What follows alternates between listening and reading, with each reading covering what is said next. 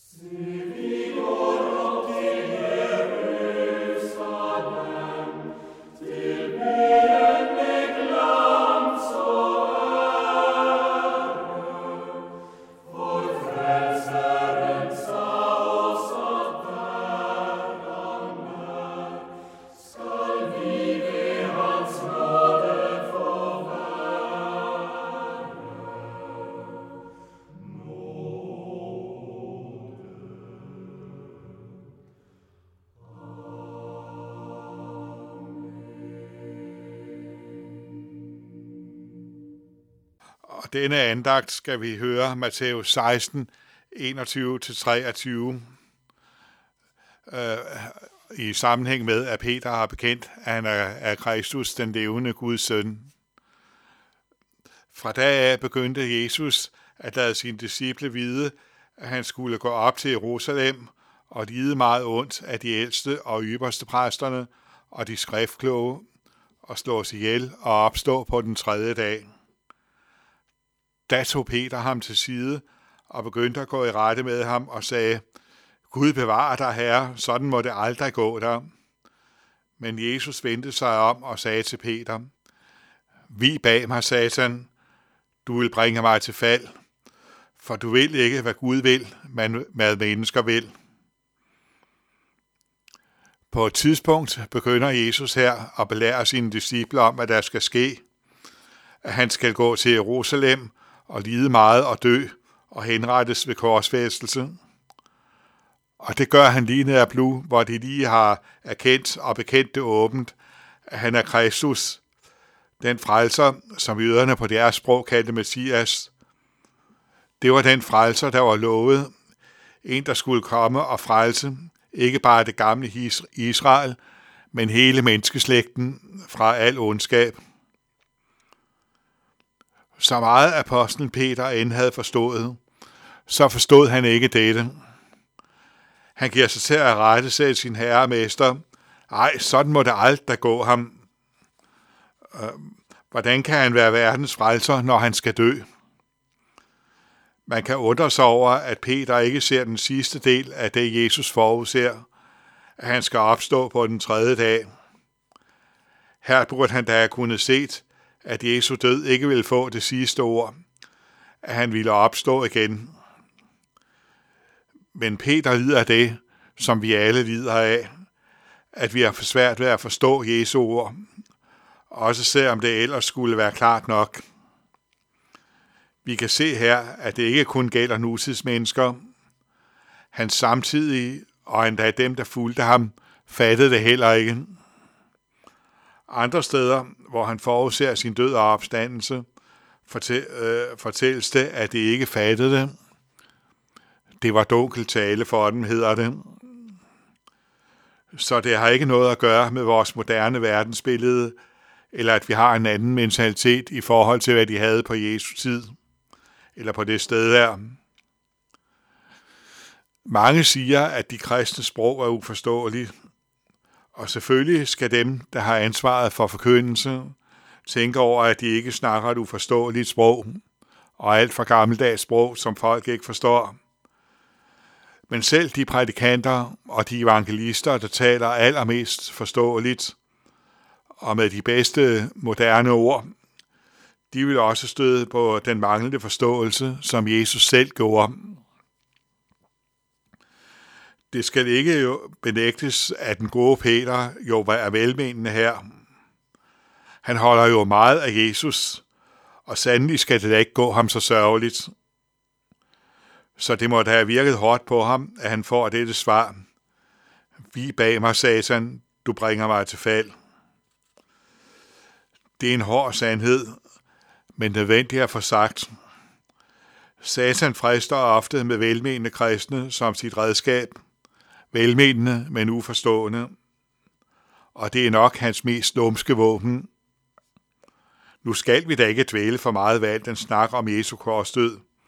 Skal vi ikke have noget mere praktisk forkyndelse om noget, vi kan bruge i vores hverdag? Lad os nu ikke være så lukkede. Der, der er mange andre på, der, der ser noget andet, en anden side af Bibelens budskab, end vi ser.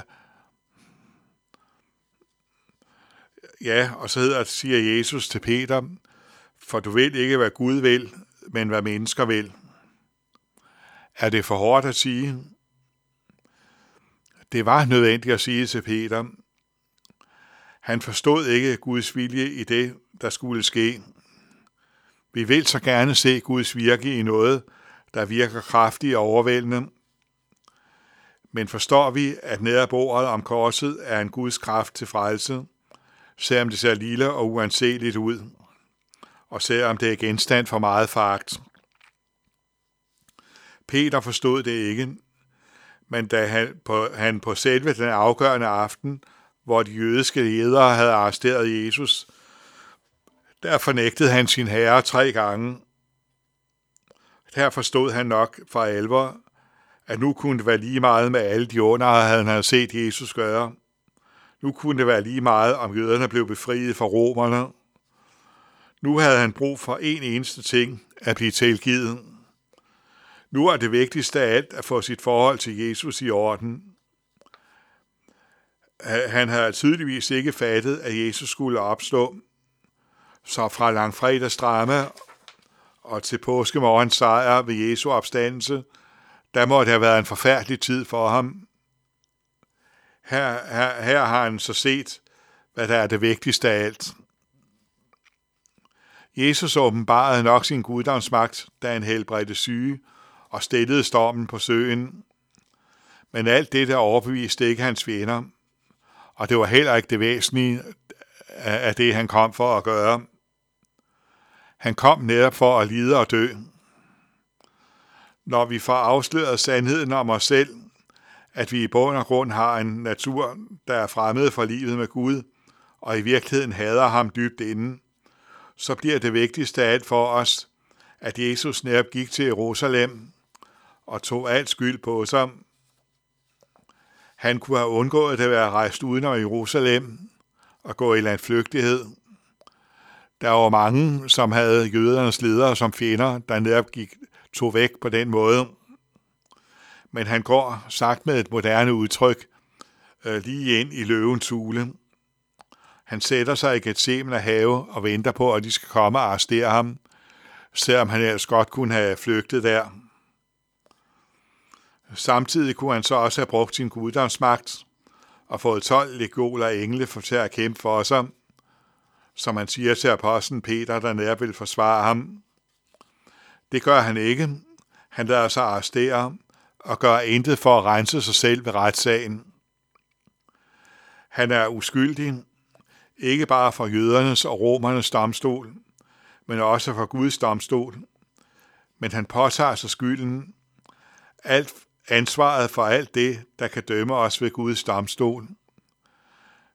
Vi kan godt være aldrig så uskyldige efter jordisk lov, men for Guds domstol er ingen uskyldig.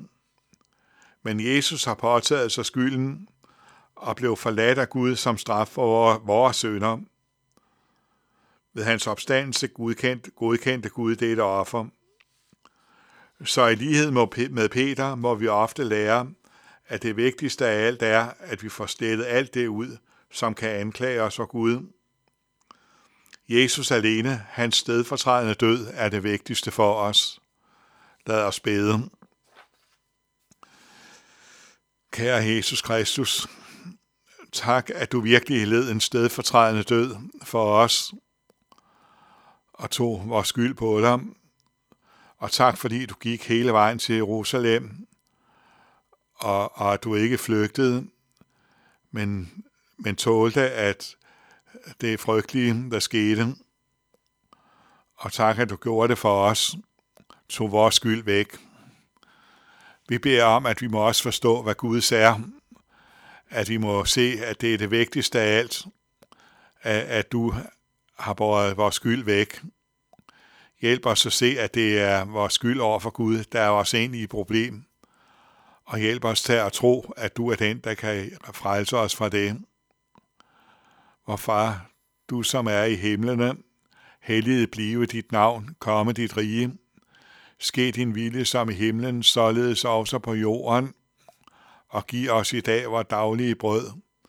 Og forlad os vores skyld, som også vi forlader vores skyldnere. Og led os ikke ind i fristelse, men fri os fra det onde. For det der riget og magten og æren i evighed. Amen. Vi slutter med at høre øh, Mosaik synge Jesus af navnet.